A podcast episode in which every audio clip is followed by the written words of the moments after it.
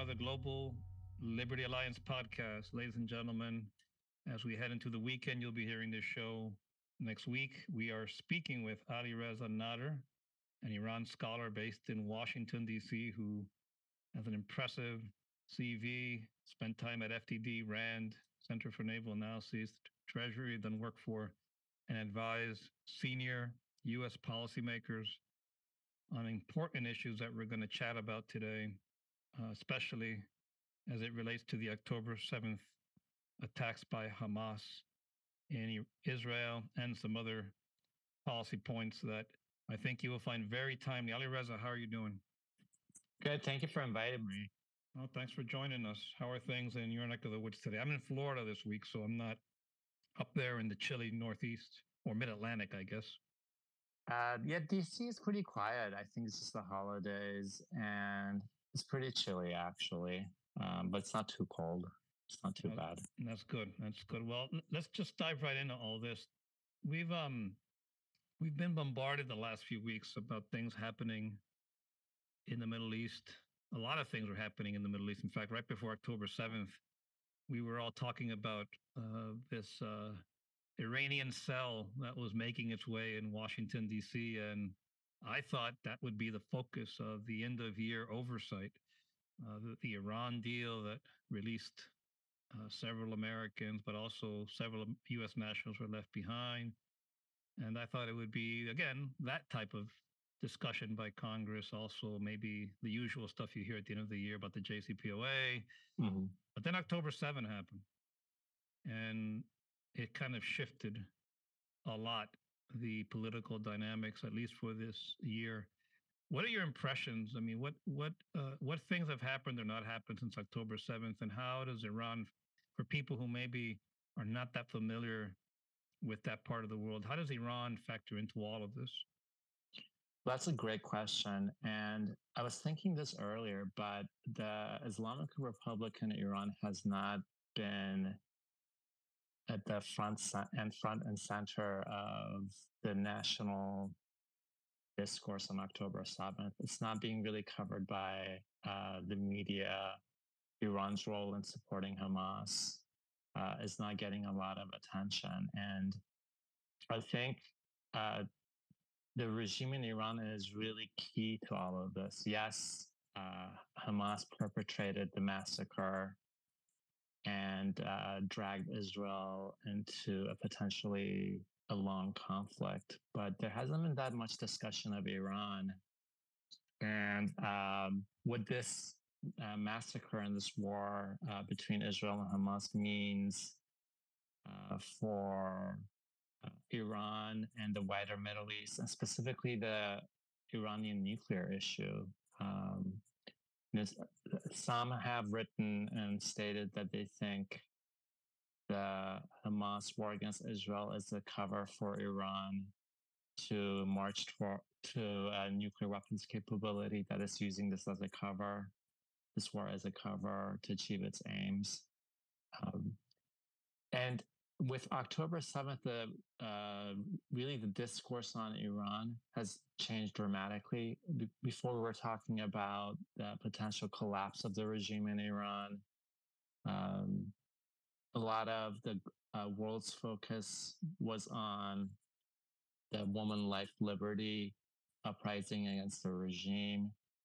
And that is not really a topic of discussion. Of course, the demonstrations in Iran have died down because of the regime brutality, but the world is really now focused on the Israel-Hamas war. And I think this is a big win for the regime in Iran, frankly, that it has managed to divert attention away from itself. It's struck a blow against its mortal enemy, Israel. And I think the regime has really tied the Biden administration's hands on this issue, because looking forward, the Biden administration has to dramatically change its policies on Iran, given October 7th and the current war. Otherwise, I can't really see a way for the United States and the rest of the world to stop an Iranian nuclear weapons capability. And I think we're slowly, and maybe not even slowly, but we're approaching a potential major international crisis if the regime decides to move toward nuclear weapons capability and even assemble actual nuclear weapons. I wouldn't dismiss that possibility. We're speaking with Alireza Nader, Iran scholar based in Washington, D.C. You know, what is it about something you just said? We'll get to the nuclear part of it in a second. But do you think it's a conscious decision by the Biden administration, because the messaging from Republicans is a little different, but they've made a decision not to make that public linking for whatever reason, maybe some of the reasons you're talking about? And do you think that's a wise move in the long term?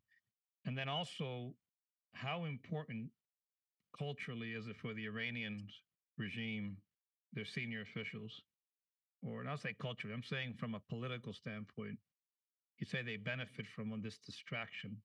Is it because if it's a messaging thing, people are more focused and resources are more focused on what's happening in the Israel area, or is it a combination of both that it gives them a step back that they can just take a breather on whatever it is they're doing here in the U.S.?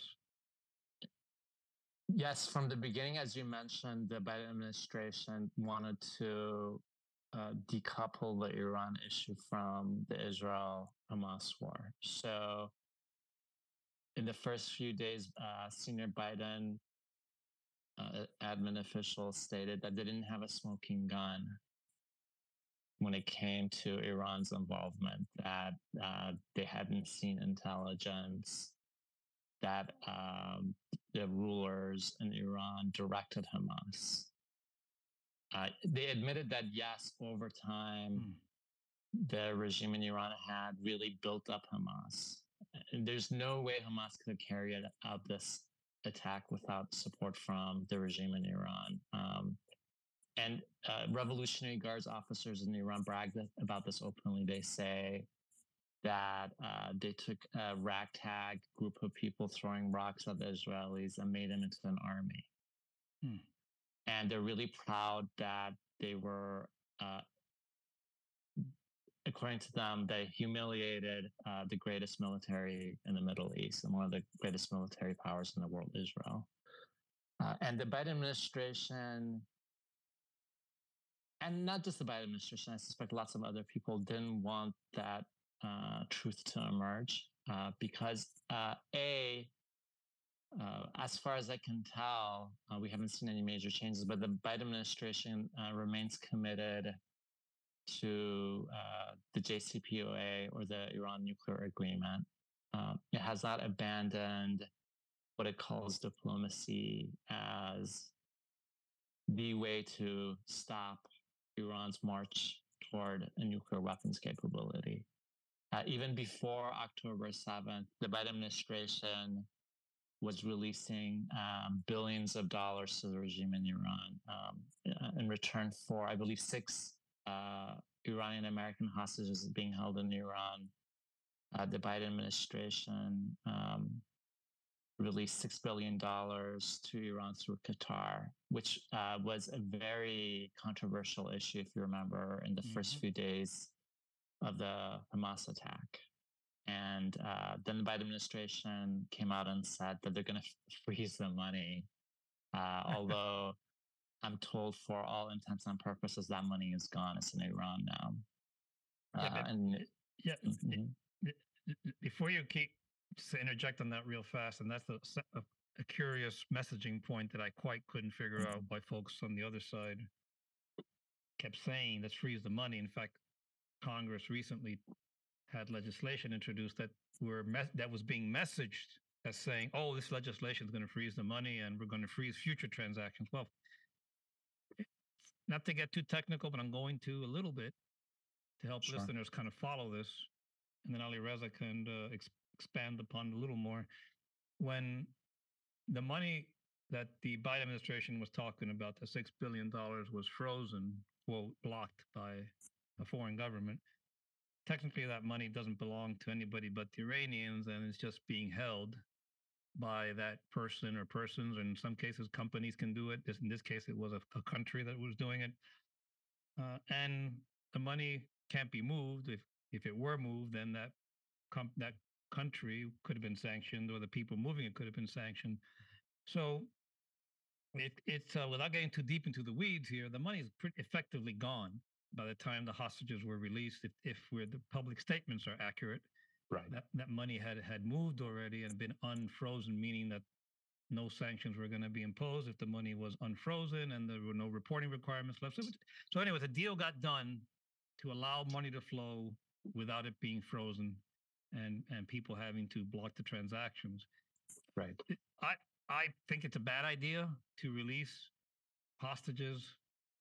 And when it comes to Iran using that format, I think it incentivizes hostage taking. And in fact, the IRGC, very senior IRGC officials have been caught on tape bragging about how hostage taking is a very lucrative business. And I agree, it is. And during the prior administration, they had a different approach.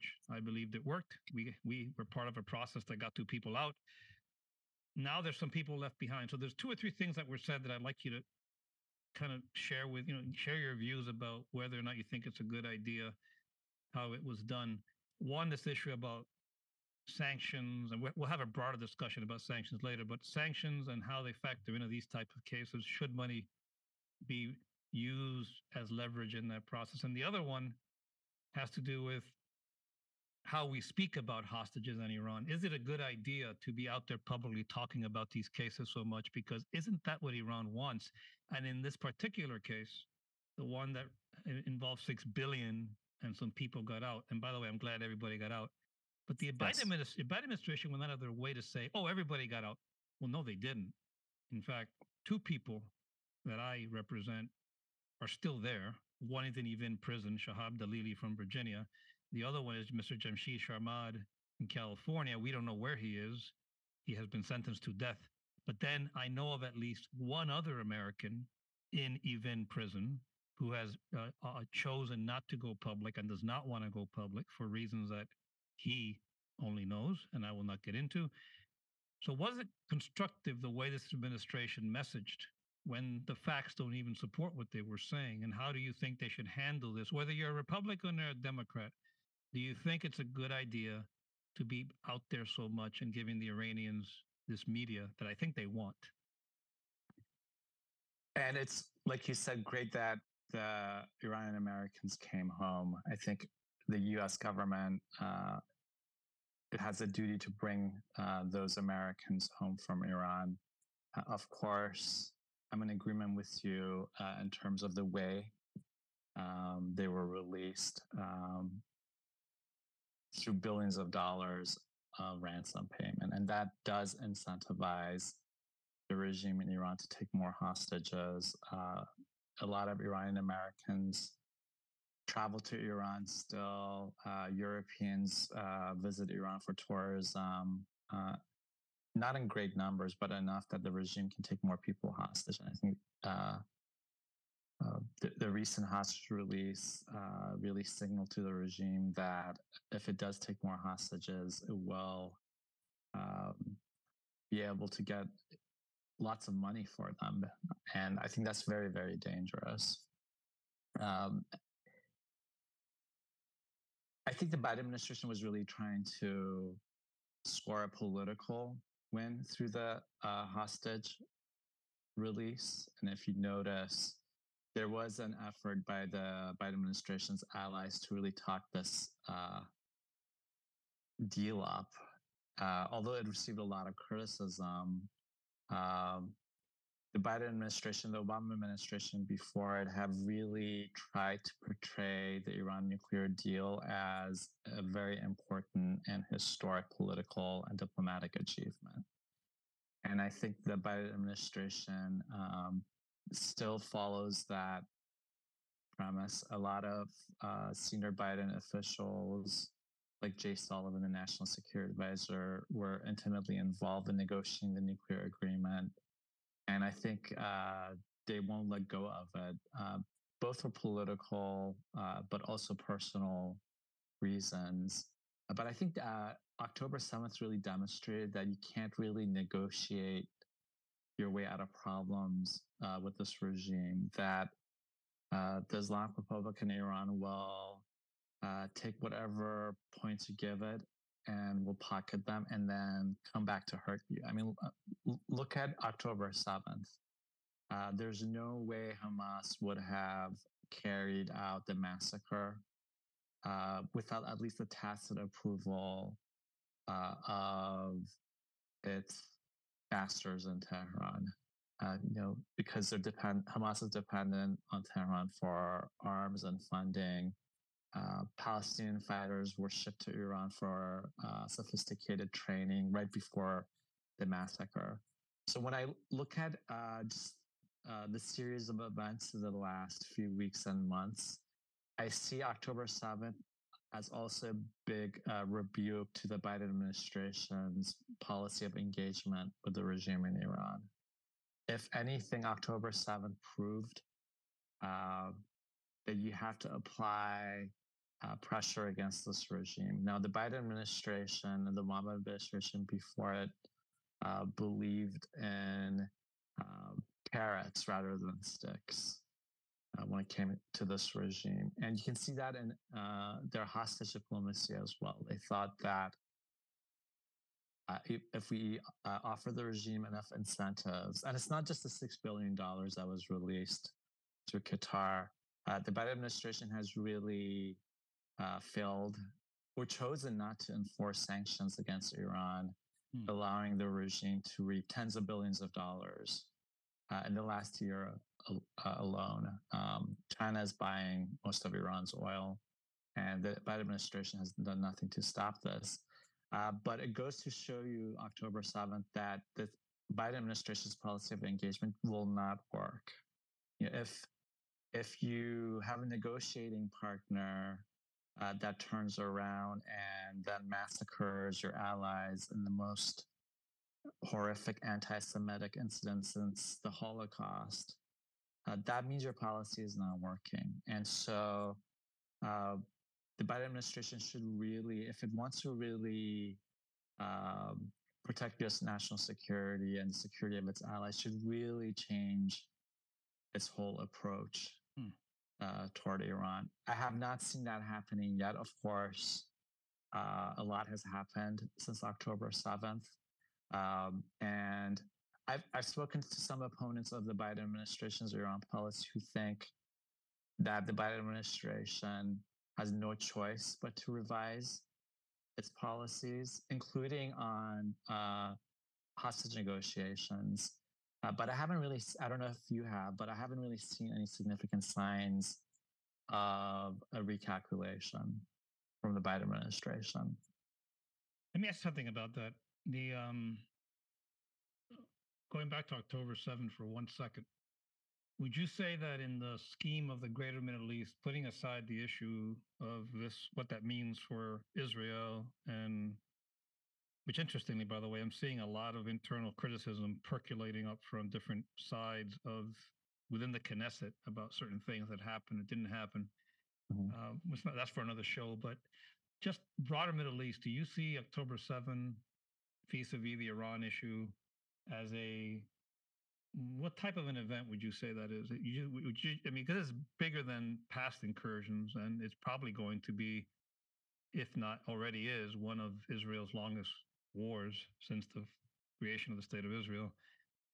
Do you see it as potentially becoming an issue that American policymakers can use to leverage on the Iran question, or is this going to have to be dealt with just within the confines of the Israel conflict with the Palestinians?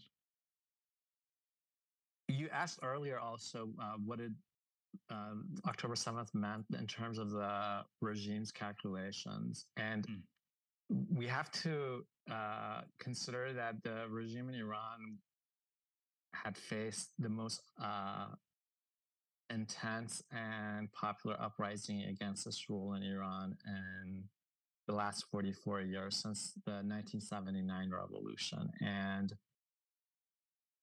This was a very sustained uprising. It didn't get a lot of actual international support, but it got a lot of rhetorical support from the international community.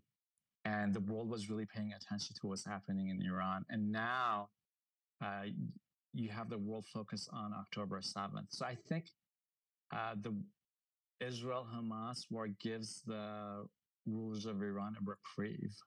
They're not under as intense pressure as they were before. They're still in power.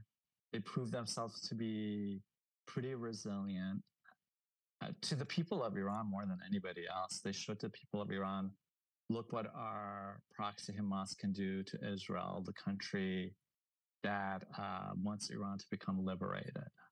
Because the Israelis were probably the most outspoken opponents of the regime and supporters of their uprising in Iran. And the regime has really managed to strike them a heavy blow without suffering the consequences. I mean, what's happened to the regime in Iran since October 7th?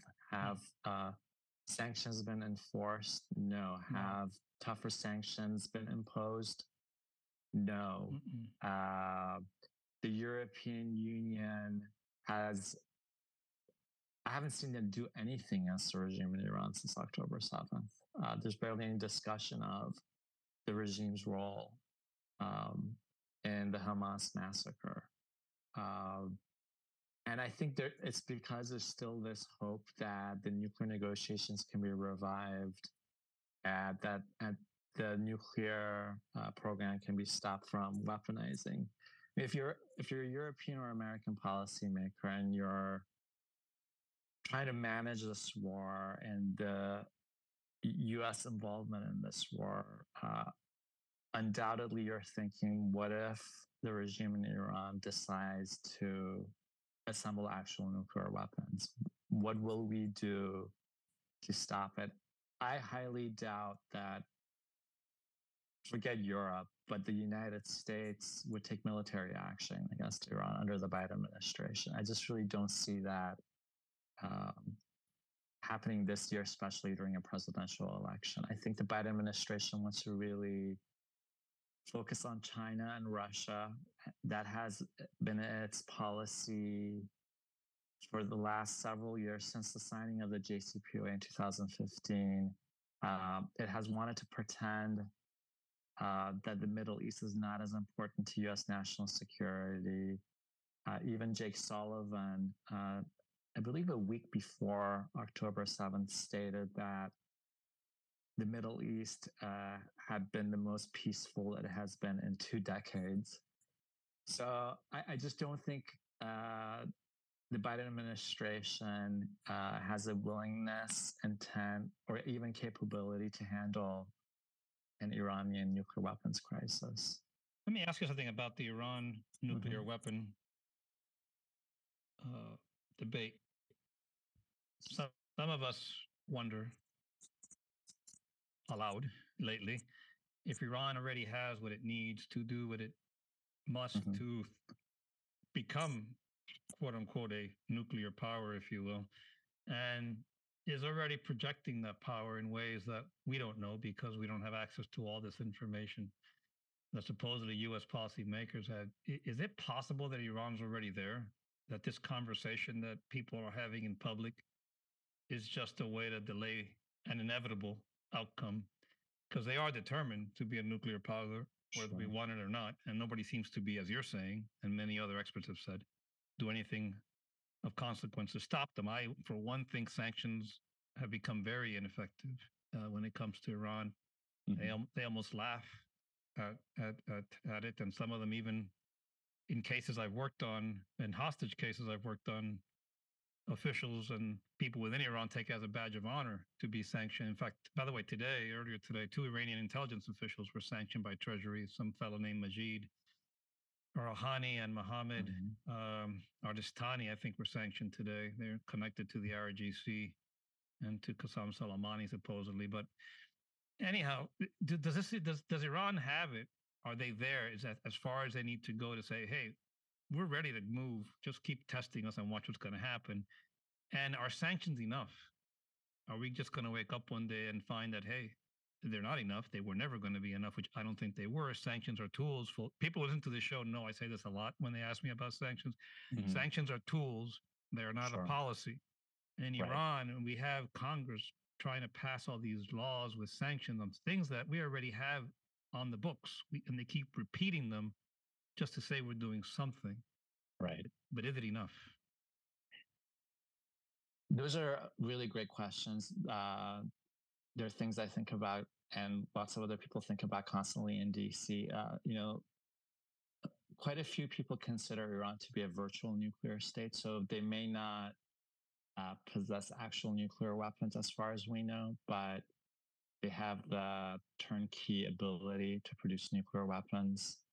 Some organizations think Iran could produce nuclear weapons within a matter of months.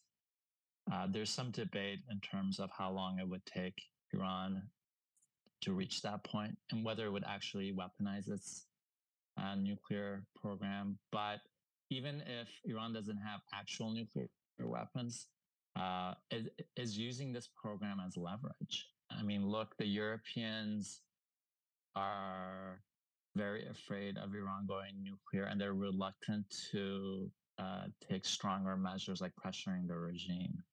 If, let's imagine if the uprising in Iran had happened and the regime didn't have a nuclear weapons program, it is likely that the European approach toward Iran could have been significantly different, because the European Union, yes, it used to buy Iranian oil. It had some trade relations with Iran, but it's not a major commercial partner for Europe.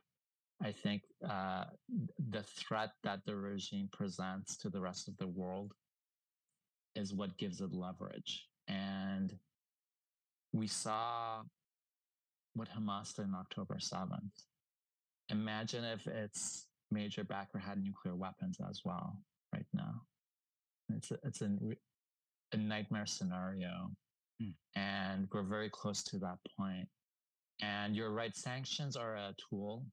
I think they're part of maximum pressure policy that the Trump administration adopted in the last 2 years that Trump was president. And I argue that unless the regime in Iran changes, that unless there's a fundamentally different political system in Iran that represents its people, that regime and the nuclear program will remain huge threats to not just the West, but the really entire world community. It's hard to imagine what would stop the nuclear program at this point, because diplomacy and engagement will not. I think the Obama-Biden administration thought they could kick the can down the road. And just by engaging with the regime and rewarding it, yes, you may kick down the road a little bit down the road, but it has huge consequences, has negative consequences like we see in Israel today. Mm. So what do you, let me ask you something. What do you say to people as Americans hear us talking about these issues, hear Congress people talking about these issues? Why should Americans care about what's happening so far away? And we get email. I speak with people who listen to some of these podcasts and say, okay, Jason, I get it. Mm-hmm. We know those are serious problems, but man, those are thousands of miles away and we have so many problems here. What do you say to folks that wonder if all this time and energy that have been spent, and we're going to talk a little bit now, and we're talking to Alireza Nader, a Washington, D.C. based Iran scholar, a Middle East expert, about a wide range of issues on Iran, but we are going to talk about the democracy movement as we head toward the end of the show inside of Iran. But what do you tell Americans that don't follow this, who are not beyond, don't want to follow it? And some of them are just getting tired of hearing about it all the time. So why should they care? And what do you recommend to policymakers to help better communicate what's at stake over there for U.S. national security and global security? I get people are tired of it. Look, I've been following the Iran nuclear issue, I feel like, forever now. Others have been doing it much longer than I have. And it seems like there's really no solution in sight, but that doesn't mean we should stop trying, because yes, Iran and the Middle East are thousands of miles away, but if Iran does produce a nuclear weapon or nuclear weapons, if it keeps supporting terrorism, if it keeps taking Americans hostage, that affects everybody in America. It's not a distant problem, because Iran also touches on a lot of other global issues. Iran is helping Russia and Ukraine, for example. It's partner with Russia, China, and North Korea, three of the foremost opponents of America in the world. Every day they're more actively working together. Yes, the U.S. is not buying a lot of its oil from the Middle East, but the rest of the world does. Our allies get a lot of their energy from Iran and other Persian Gulf countries. So what Iran does affects countries like Japan, South Korea, our European allies. Iran is the Islamic Republic, and Iran is the foremost spreader of anti-Semitism in the world. This is a state that devotes considerable amount of resources to propagating anti-Semitism in the world, including physical violence against Jews. That affects American security. All of this affects American security and the well-being of Americans. I can't imagine a worse regime developing nuclear weapons, to be honest with you. I mean, this is a very violent, misogynistic, messianic, fascistic regime. And for it to have nuclear weapons would, I think, be a nightmare for the United States and all the countries surrounding Iran. It's not just about the United States. It's about everybody else as well.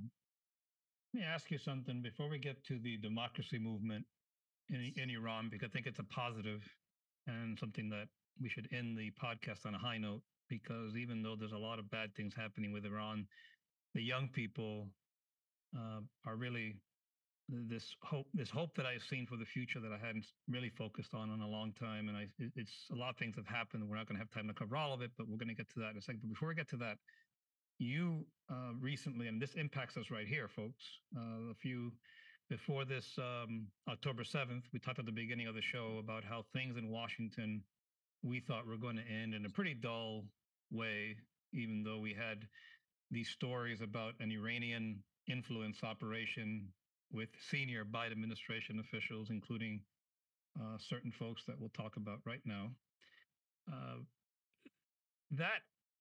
Whatever happened to that? What's happening with that investigation of the former Iran envoy, Rob Malley, which you recently were saying correctly, why places like Princeton and others hiring folks like this?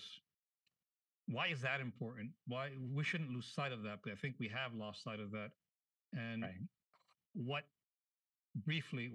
do these groups do, which may be right on the edge of legal in some cases, though, based on what I've read, some of this, what they were doing, I think, warrant investigations by the Department of Justice, but also by Congress. What were these people doing? Because I personally am concerned about it, because I have a friend of mine, Shi Wei Wang, who was our client. We helped get him out of Iran. He was from Princeton. And I know Shi has has very strong views about these folks at Princeton. What happened there, and what does Congress or the Department of Justice need to do about it? So what you're referring to has been detailed by two media publications, Semaphore and Iran International, both of which published very detailed reports about an Iranian influence operation that has been going on for years. It's called the Iran Experts Initiative. And the regime in Iran set up this group of Iran experts based in America and Europe to basically advocate for the nuclear agreement. This has been going on for several years. And one of the members of the Iran Experts Initiative, her name is Ariane Tabatabai. She served in the State Department as an advisor to Robert Malley, the U.S. envoy for Iran, who's also under FBI investigation. And she currently, Ms. Tabatabai, is working at the Pentagon in a very sensitive position, combating ISIS. She's still there? Yeah, she's still there. As far as I've seen, she hasn't been, she's still in her position. And she was in contact with Iranian diplomats based in Iran and received guidance from them, including by a gentleman at the Foreign Ministry who's a Revolutionary Guards officer. She received instructions from them in terms of what to write, how to brief Congress even. And she's one of several people who are part of this Iran Experts Initiative. And this group was close to Robert Malley, the former U.S. envoy for Iran, who is no longer at the State Department.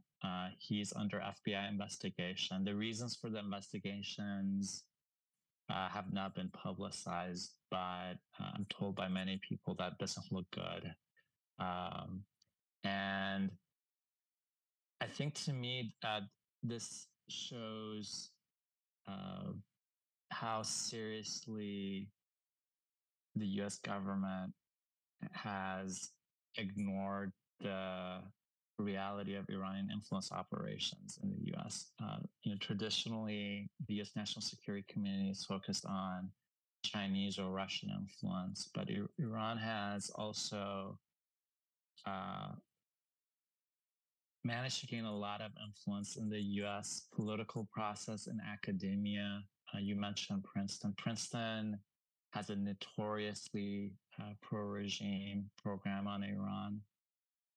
The publication Tablet has written a lot about this. I encourage your listeners to go read what Princeton has been doing on the issue of Iran. And Robert Malley, when he was essentially let go of his job at the State Department, although the Biden administration won't characterize it as such, but I highly doubt he's going to return to that position. Is it possible? He got a job at Princeton. Let me ask something about that. And I'm sorry to interrupt you, but I'm going to forget to ask you this. Is it possible that fellow was involved or may have meddled in the negotiations to secure the release of hostages? Robert Malley? Yes. Yes, very possible. I mean, he's the number one person when it comes to Iran policy in the Biden administration, or he used to be. He was the point man when it came to Iran. And after leaving the State Department or being kicked out of the State Department, he got a job at Yale and Princeton. And there's a lot of discussion today about elite academia's reaction to the massacre of the Israelis, how so-called woke culture has turned these academic institutions into bastions of anti-Semitism, for example. But it doesn't surprise me personally to see what's been happening, because if you look at Princeton or Yale or Harvard, if you look at their Iran and Middle East programs, they do certainly have an ideological bent. And Princeton's, I think, is just pro-regime, has a pro-regime program. They invite pro-regime people to speak there. So this is a wider part of the problem. And it's interesting now with October 7th, the issue of Iranian influence operations for now isn't taking a lot of attention. But I think this is going to come back and become a major issue, because for such a high-ranking figure as Robert Malley to be investigated by the FBI without a clear explanation as to what happened, I think, is a major problem for the American public. I think the American public deserves to know why this individual was under investigation, why he received jobs at Princeton and Yale, although he's under FBI investigation, why he wasn't being advised by this Iran Experts Initiative that you could argue was being managed by the regime in Iran. And I think any U.S. administration, whether it's a Democratic or Republican administration, needs to look at Iranian influence operations in the U.S. This is not a partisan issue. This is an enemy state that wants to harm Americans and develop nuclear weapons that's taking Americans hostage. So we have to really get to the bottom of how much does this regime have influence in the U.S., what institutions has it penetrated? Why are there people taking instructions from the regime working at the Pentagon? And I believe that we're going to see more of this issue, especially if some facets of the investigation into Rob Malley become more public. I need to remind folks, too, by the way, that this week in Miami, a former State Department diplomat was arrested, and he was hauled into court. He was arrested last week, and he was hauled into court this week for spying for Cuba for, some people believe, all the way back as far as 1981. And wow. It was numbing to think that somebody could have reached the highest levels of U.S. the quarters of power, including the Security Council, during, I think it was the Obama administration. Then he was an ambassador, I think, to Bolivia. And then he spent a lot of time in his retirement leveraging all those contacts to do things that he obviously should not have been doing. They caught him on tape, by the way. So it's not too far-fetched what Alireza is talking about. We're going to provide some program links to those articles that he's talking about. They are excellent. And I think people need to read them. So when they ask questions like, why should we care? Folks, this is one clear example why you should care. And the putting people inside of our government, or allegedly putting people inside our government, or abusing our very lax nonprofit laws and lobbying laws to do certain things that people should not be doing. It's important. And wait till you read about it. There are Americans who I believe are hostages and unlawfully detained peoples who should be concerned, because we'll have another show on it. We'll have Alireza come back and talk about that. And before we talk about democracy movement, one quick comment from you, if you could. A few weeks ago, because this gets to the hostage issue again, and it involves Iran, the Biden administration has tasked Roger Carstens, the special presidential envoy for hostage affairs, to work on creating a NATO Article 5 effort, collective defense approach to hostages. So basically, we'll skip over all the details, but when a person is taken from a member state, that the member states work together to get them out of the country. And apparently Canada, country you have a lot of experience with, in fact, you've testified in Canadian courts on victim terrorism, Iran terrorism victim cases, has been, probably will, has stepped up to potentially be part of that and lead some of these negotiations and this new structure that's still being put together. I think there's going to be a formal announcement coming up in a little bit of time we have left, and then we'll talk about the opposite democracy movement. What are your thoughts about that? Is it a good idea?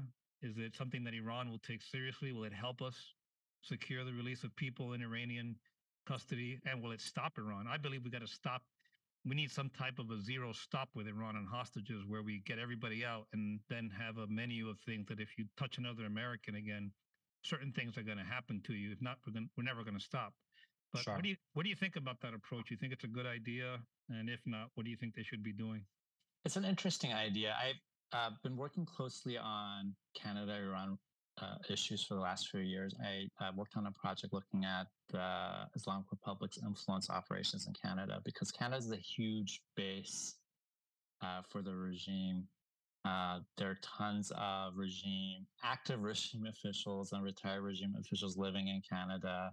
It's a top destination for Iranian money laundering. And the Trudeau government in Canada has been heavily criticized for its approach toward Iran, especially by family members of the 752 Association, the Ukrainian flight 752 that was shot down by the regime in Iran.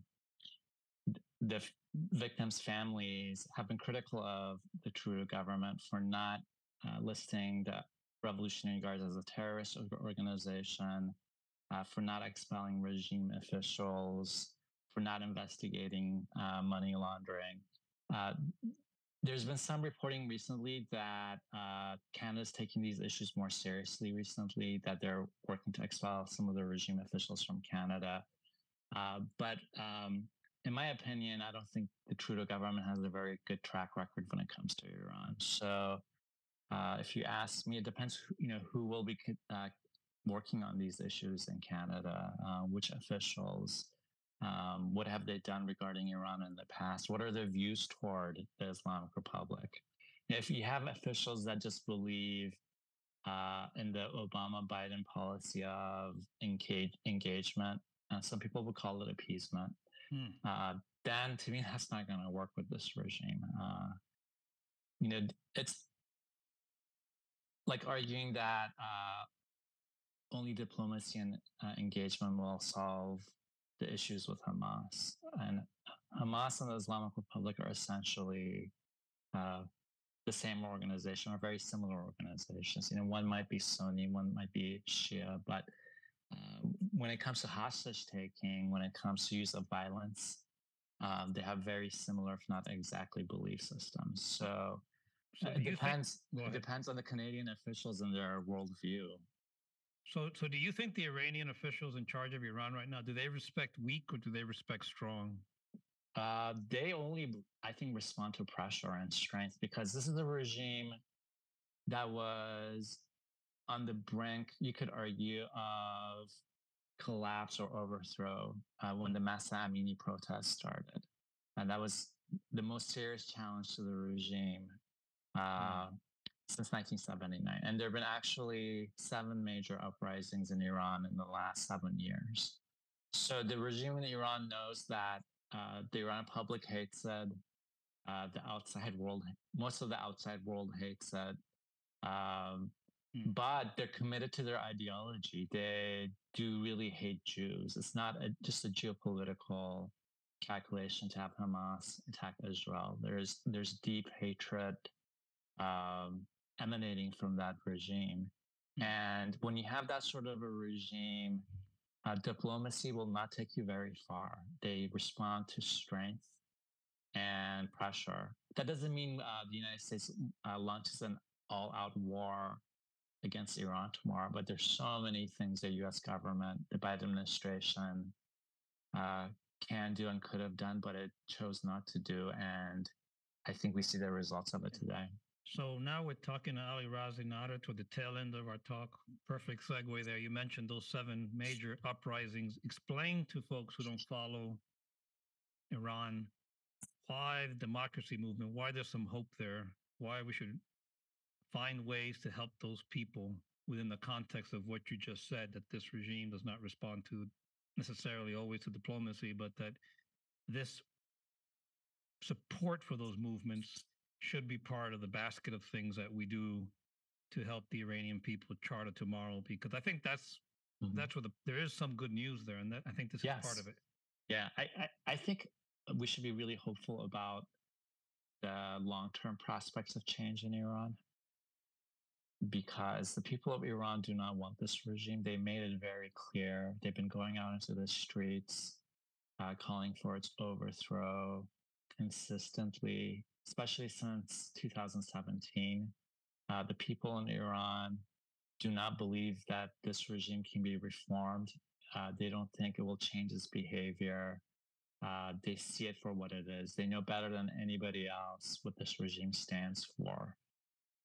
And the Mahsa Amini or Woman Life Freedom Uprising, whatever you want to call it, really displayed that to the entire world, that the people of Iran, especially young people, don't want this regime, and they're willing to risk their lives to get rid of it. I think if you look beneath the surface in Iran, past this regime, you see a society that's very secular, that's pretty open-minded and tolerant. Even when it comes to Israel, there's significantly more pro-Israel sentiment in Iran than probably anywhere else in the Middle East, I would argue. And the people of Iran want freedom. And I think it's that desire that will ultimately provide a solution to the nuclear crisis. Even, let's say, if the regime falls tomorrow and there's a new government in Iran, if that new government is even a little more amenable to representing the wishes of its people, I think that could provide a solution to the nuclear crisis, because the people of Iran don't want to be isolated globally. They don't want to be ostracized. They want their country to rejoin the rest of the world. They want their passports to be respected again. You know, Iranians just see the Islamic Republic passport as a complete and utter waste, and they think of the time before the revolution, when the Iranian passport was respected. And that's what the people of Iran want. And ultimately, the international community has a very important role to play. I think there's this myth that if the United States or Europe aided the people of Iran, that would somehow delegitimize the democracy movement in Iran, and nothing can be further from the truth. If you look at successful democratic uprisings and movements, many of them have received foreign support in order to be successful, and the same goes for Iran. The United States and Europe can't follow a policy of appeasement toward the regime and expect some sort of dramatic change in Iran. You can't say you're for women's freedom in Iran, but yet you're going to continue releasing billions of dollars to the regime, and then claim that those billions of dollars are for medicine and food for a regime that slaughters its own people. So they're very contradictory goals. I think the U.S. has to settle for a policy of supporting the people of Iran. And that doesn't mean direct intervention in Iran. It just means not engaging with the regime, not helping the regime. This is what the United States is doing right now. It is, through its policies, whether intentionally or not, it is strengthening the regime in Iran. The $6 billion that went through Qatar to the regime helps the regime, especially in its moment of crisis. And unless the U.S. Makes a decision to ally itself with the people of Iran, the nuclear crisis, the crisis with the regime we've faced since 1979 is not going to go away. Indeed. Well, we've been talking to Alireza Nader, Iran scholar, Middle East expert, based in Washington, D.C. Alireza, thank you. Thank you so much for having me. For your time. We could keep going, but I am constrained. Sure. I'm told we keep it to an hour, 45 minutes. I'm a little over, but that's okay. It's been a pleasure talking to you. We hope you have you back, and hope you have a great holiday season. And, thank you. Again, the door is always open. Thank you very much for joining us today. Thank you. It's been great talking to you.